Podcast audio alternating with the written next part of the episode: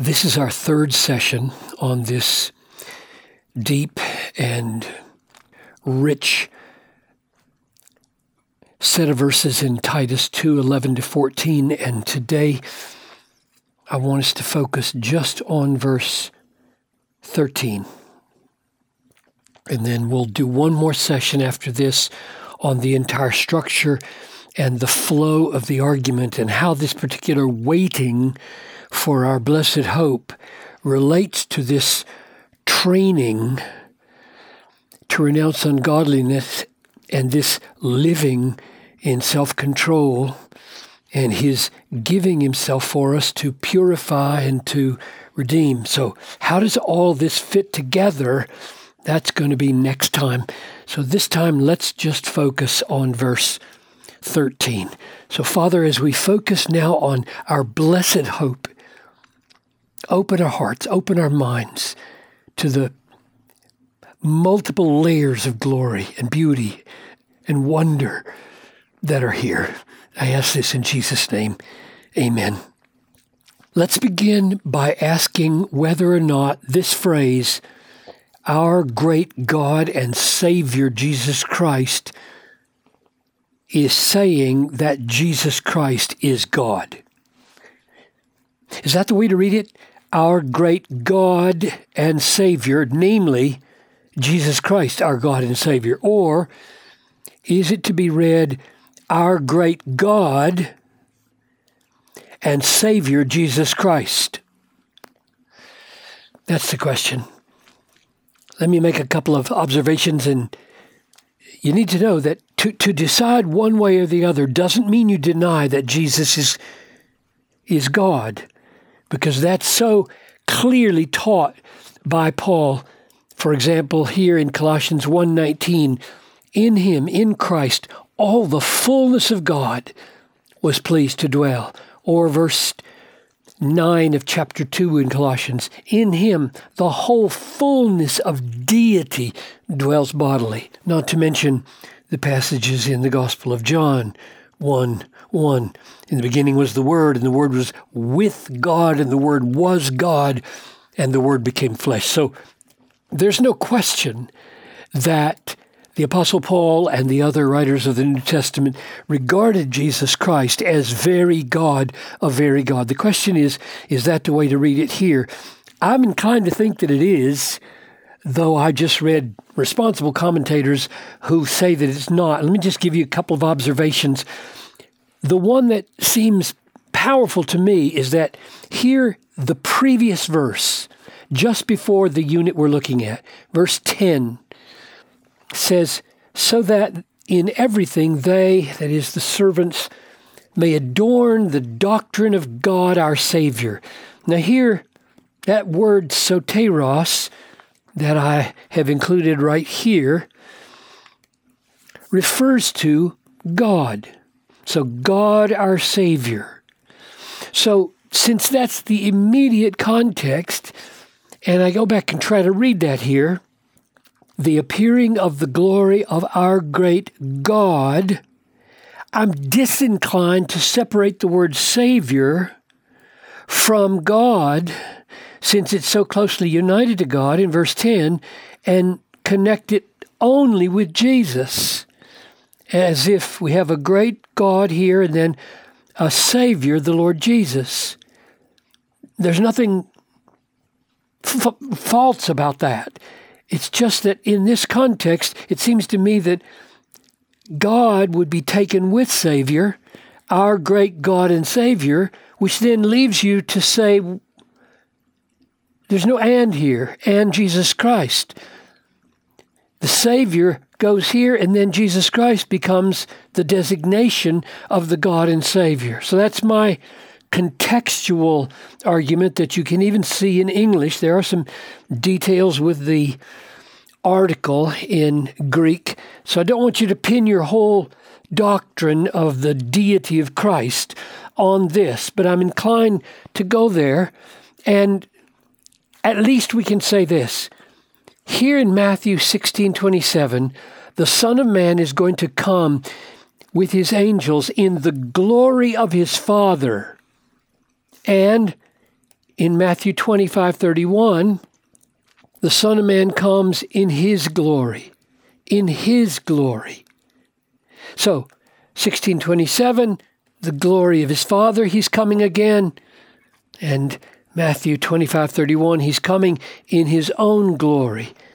Just to point out here that our blessed hope is the appearing of the glory, and it's one glory the glory of the Father and the glory of the Son, which are united, I'm suggesting, in the glory of our great God and Savior, namely Jesus Christ.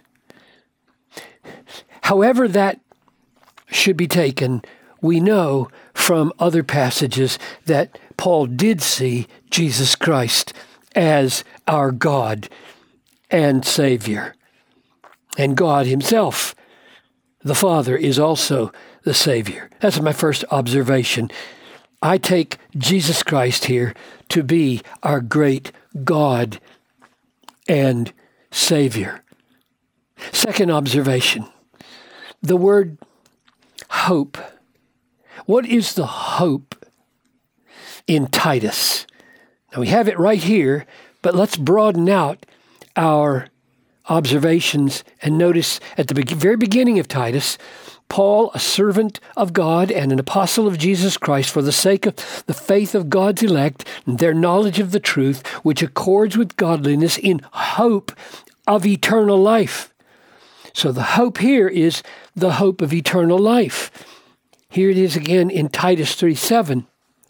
Being justified by his grace, we have become heirs according to the hope of eternal life. Now, if you go then to our text, waiting for our blessed hope, and instead of saying eternal life, he says, our hope is the appearing of glory, namely the glory of our great God and Savior, Jesus Christ. Now, putting those together for me suggests that the, the, the essence or the, the heart of eternal life is precisely, we're going to see uh, this appearance of glory glory, the experience of glory is the essence and the heart of eternal life. And not just the effect it has on our our eyes and our heart, but the effect it has on us by transforming us, right? 1 John 3 2, beloved, we're God's children now. What we will be, we will be, has not yet appeared, but we know that when He appears, the appearing we shall be like him, for we shall see him as he is. So, the effect of seeing the glory of Christ is going to change us, just like Paul says in, in Romans 8. The Spirit Himself bears witness with our spirit that we are the children of God. If children, then heirs, heirs of God, and fellow heirs with Christ provided we suffer with him in order that we may be glorified with him. So when he appears in his glory, we're going to be like him. That is, we're going to share in his glory. It would be a terrible thing, wouldn't it, to see the glory of Christ and remain sinful, not be purified of all our inglorious stains. But if, if we could share his glory, then we might have the capacities to enjoy his glory as we truly ought. Why is it called a blessed hope?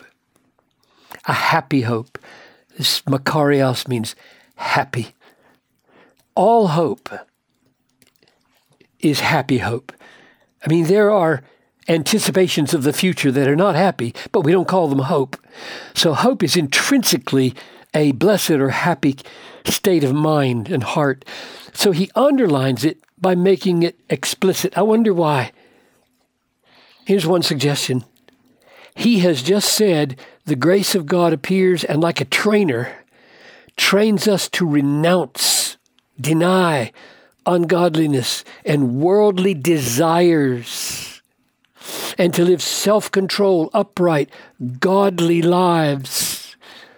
He will redeem us from all lawlessness and purify for himself a people zealous for good works. It may be that as a person is coming to Christ and is discovering that so much of his life must go, all the ungodliness must go, all the worldly desires that made him happy must go, new new capacities of self-control or sobriety and uprightness and godliness which may not immediately connote great happiness a zeal for good works may sound burdensome to a new believer. Being done with all the freedom we once had to go our own way instead of submit to Christ, I think he might be putting this blessedness here so that he would say, Oh, oh, please, don't hear these things. This renunciation of ungodliness, this self control, this being done with those passions, this law, this being done with lawlessness, this zeal for good works. Don't hear this as anything other than a happy condition.